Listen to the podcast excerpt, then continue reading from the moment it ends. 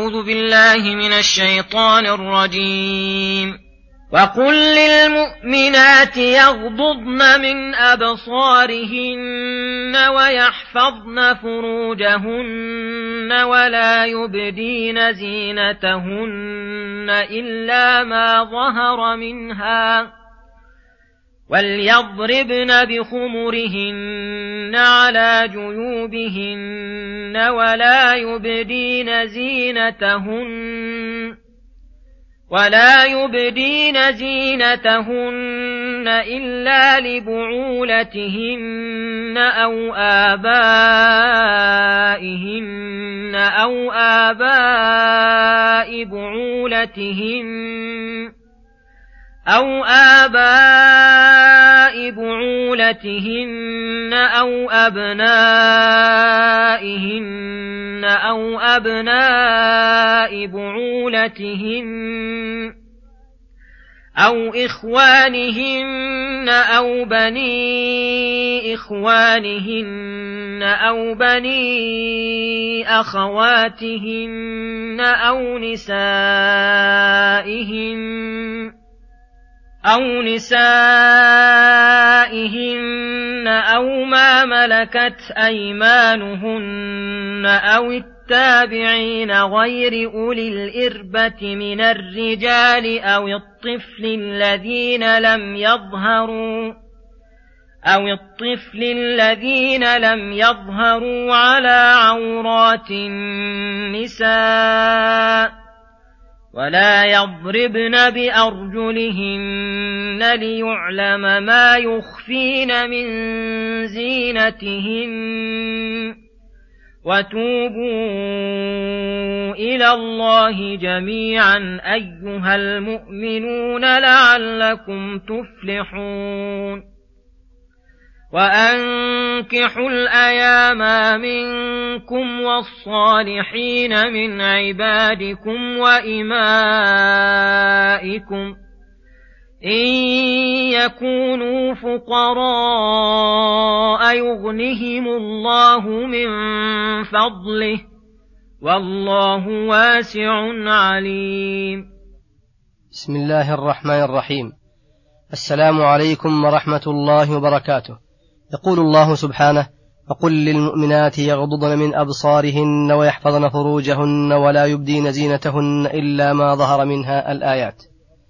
لما أمر المؤمنين بغض الأبصار وحفظ الفروج أمر المؤمنات بذلك فقال وقل للمؤمنات يغضضن من أبصارهن عن النظر إلى العورات والرجال بشهوة ونحو ذلك من النظر الممنوع ويحفظن فروجهن من التمكين من جماعهن أو مسهن أو النظر المحرم إليهن ولا يبدين زينتهن كالثياب الجميلة والحلي وجميع البدن كله من الزينة ولما كانت الثياب الظاهرة لا بد لها منها قال إلا ما ظهر منها أي الثياب الظاهرة التي جرت العادة بلبسها إذا لم يكن في ذلك ما يدعو إلى الفتنة بها وليضربن بخمرهن على جيوبهن وهذا لكمال الاستتار ويدل ذلك على أن الزينة التي يحرم إبداؤها يدخل فيها جميع البدن كما ذكرنا. ثم كرر النهي عن إبداء زينتهن ليستثني منه قوله إلا لبعولتهن أي أزواجهن أو آبائهن أو آباء بعولتهن يشمل الأب بنفسه والجد وإن علا أو إخوانهن أو بني إخوانهن أشقاء أو لأب أو لأم.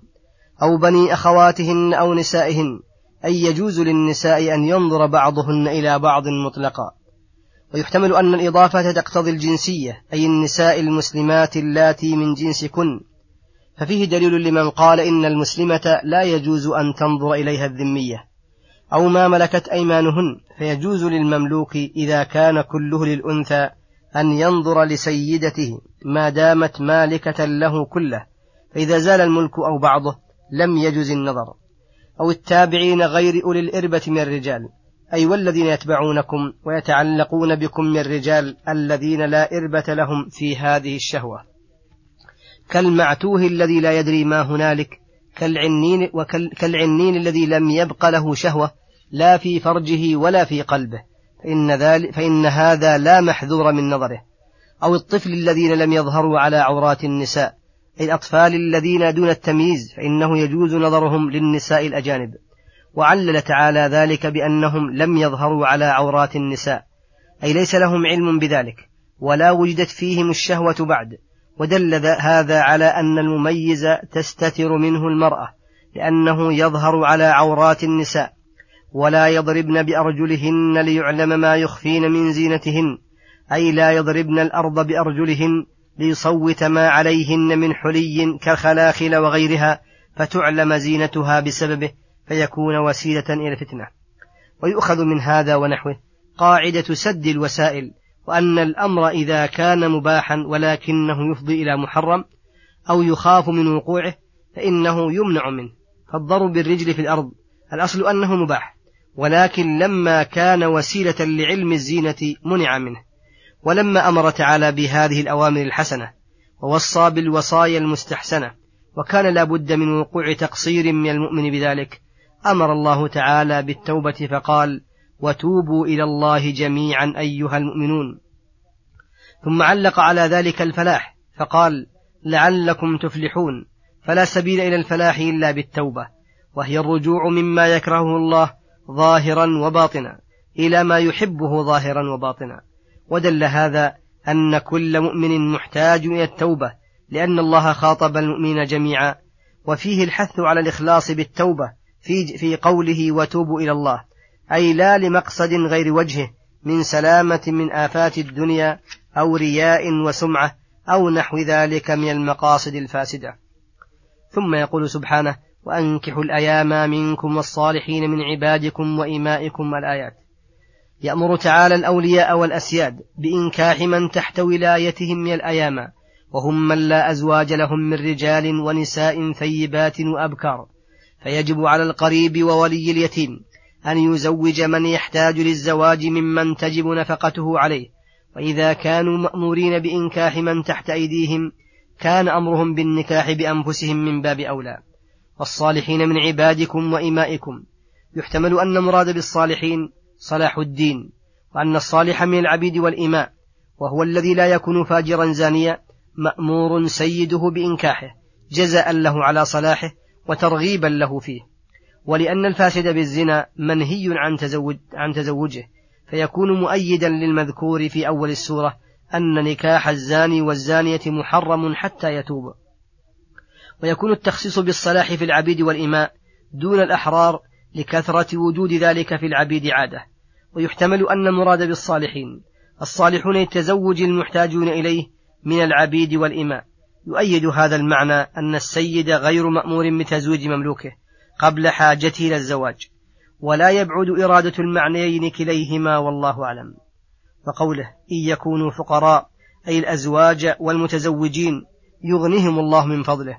فلا يمنعكم ما تتوهمون من أنه إذا تزوج افتقر بكثرة بسبب كثرة العائلة ونحوه. وفيه حث على التزوج ووعد للمتزوج بالغنى بعد الفقر. والله واسع كثير كثير الخير عظيم الفضل. عليم بمن يستحق فضله الديني والدنيوي أو أحدهما. ممن لا يستحق فيعطي كلا ما علمه واقتضاه حكمه. وصلى الله وسلم على نبينا محمد وعلى آله وصحبه أجمعين. وإلى الحلقة القادمة غدا إن شاء الله. والسلام عليكم ورحمة الله وبركاته.